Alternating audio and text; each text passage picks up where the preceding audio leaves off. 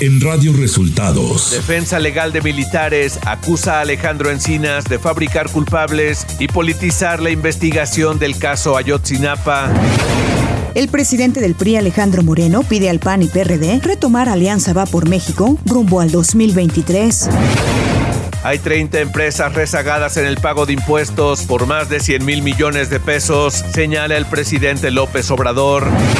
Esto y más tenemos en las noticias de hoy.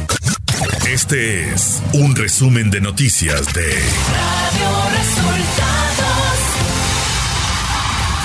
Sean todos bienvenidos al resumen de noticias de Radio Resultados. Ya estamos listos para informarle Valeria Torices y Luis Ángel Marín. Quédese con nosotros, aquí están las noticias. La mañanera. Este miércoles el presidente Andrés Manuel López Obrador dio a conocer que tiene una lista de 20 o 30 empresas, tanto nacionales como extranjeras, que se han rezagado en el pago de impuestos, cuyo monto asciende a 100 mil millones de pesos. Esta semana, precisamente la semana próxima, tengo una reunión con todo el equipo del SAT, porque ayer me vio la directora del SAT con el director de los grandes contribuyentes y me dieron a conocer una lista de quienes se están rezagando. Ahora hay como unos 20 o 30 que no han pagado, que deben. Este, la, son empresas nacionales y también extranjeras. Entonces vamos a hacer una, una revisión. En algunos casos es porque no se habían terminado auditorías, no se les ha notificado, pero necesitamos seguir manteniendo finanzas públicas sanas para financiar el desarrollo. Con los 20 deben de ser como unos 100 mil millones. López Obrador rechazó que el Tribunal Electoral del Poder Judicial de la Federación no ha resuelto el caso de Américo Villarreal para la gubernatura de Tamaulipas. Mire, no quiero yo este, em, tratar este tema a fondo porque estoy esperando la resolución del tribunal. Estoy esperando que resuelva.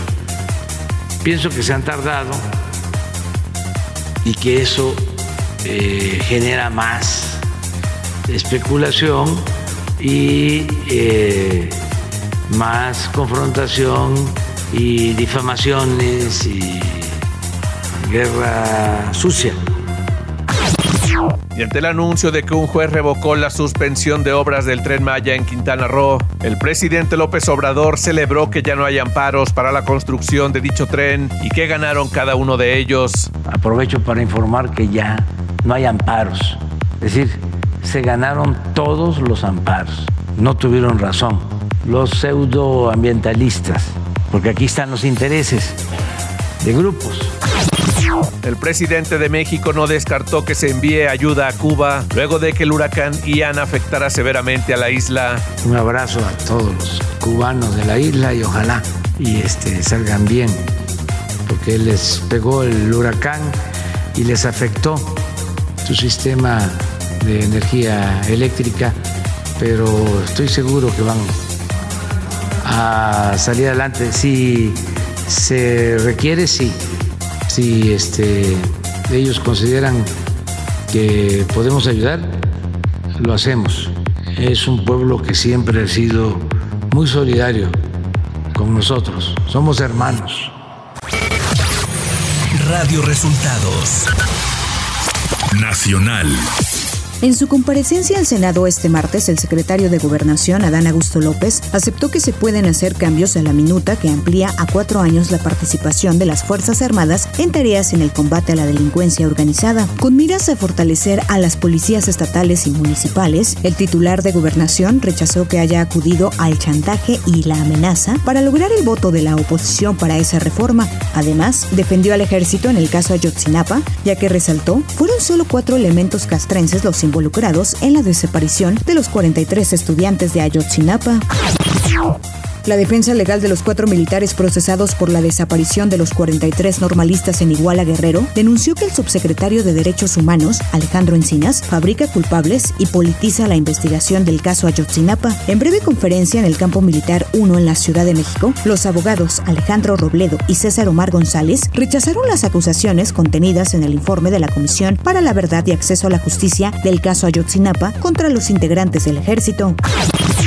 A petición de Morena, la Junta de Coordinación Política de la Cámara de Diputados sujetó las futuras declaraciones que Santiago Krill, presidente de dicha Cámara, ofrezca en nombre de San Lázaro a una consulta previa con los dirigentes parlamentarios, por lo que cualquiera que sea la discusión, primero se platique en la Jucopo, señaló el coordinador del PRI en San Lázaro, Rubén Moreira. Santiago Krill calificó la conversación como abierta y franca y que le hace muy bien a la Cámara. Aseguró que el acuerdo alcanzado es el del tener diálogo permanente.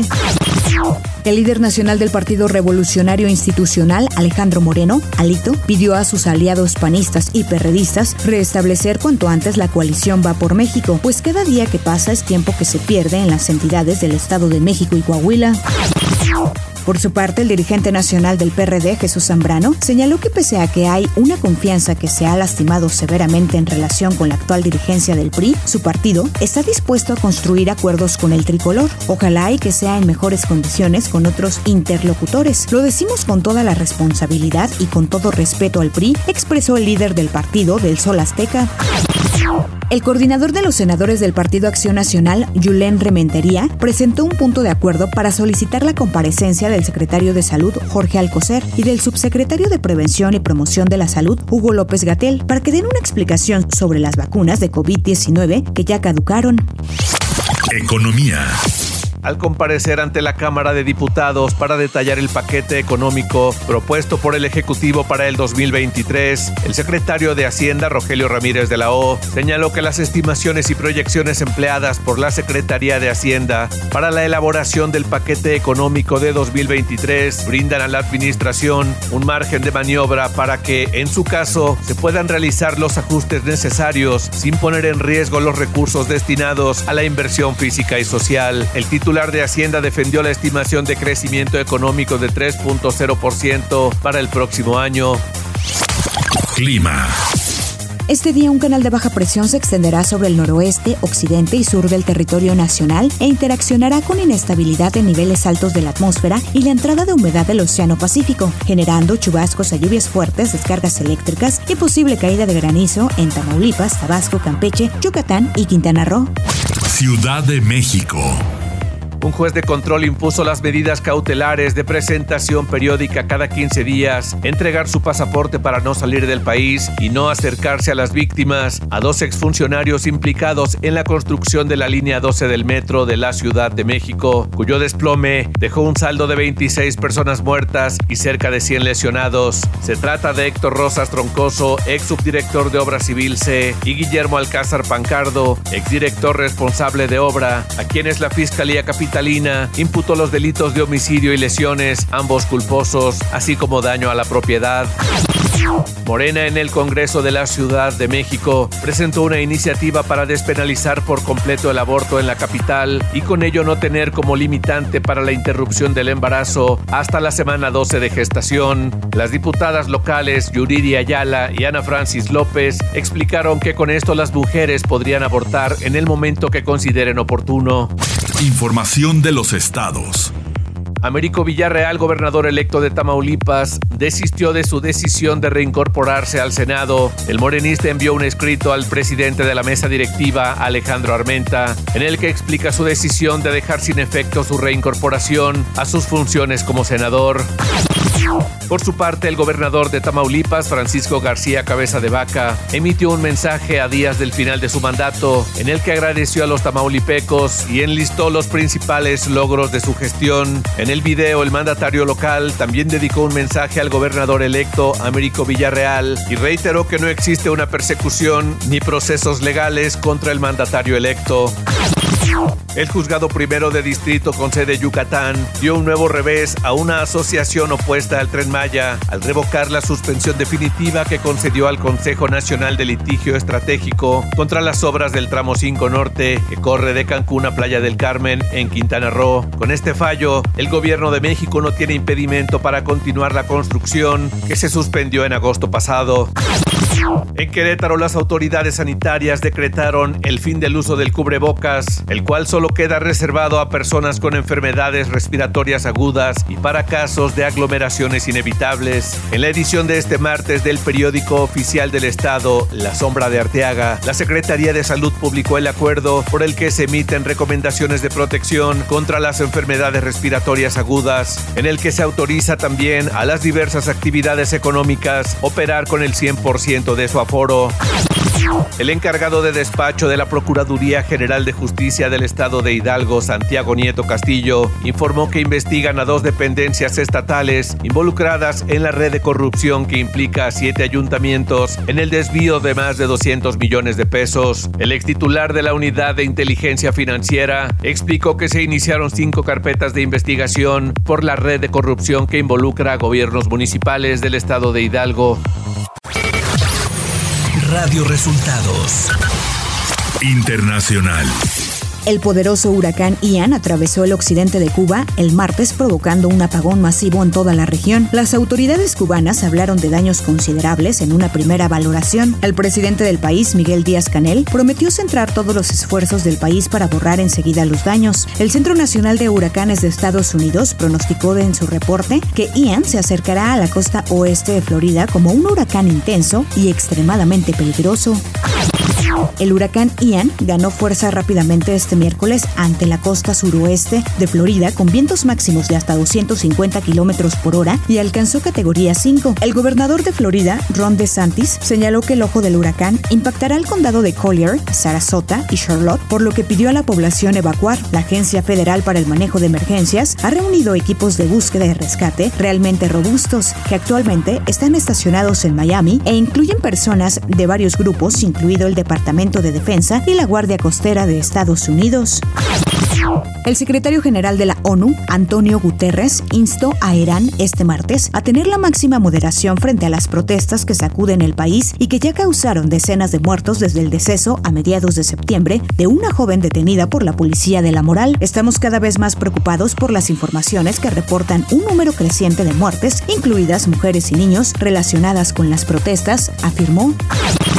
La Embajada de Estados Unidos en Rusia ha pedido a sus ciudadanos que abandonen de inmediato este país, según se desprende de un comunicado publicado en la web de la legislación diplomática. El comunicado recuerda que el pasado 21 de septiembre las autoridades rusas declararon una movilización militar parcial para reforzar sus fuerzas desplegadas en Ucrania. Rusia podría negarse a reconocer la ciudadanía estadounidense de personas con doble nacionalidad, impedirles el acceso a la asistencia consular de Estados Unidos, prohibir su salida de Rusia y llamar a filas a los que tienen los dos pasaportes, indica el comunicado.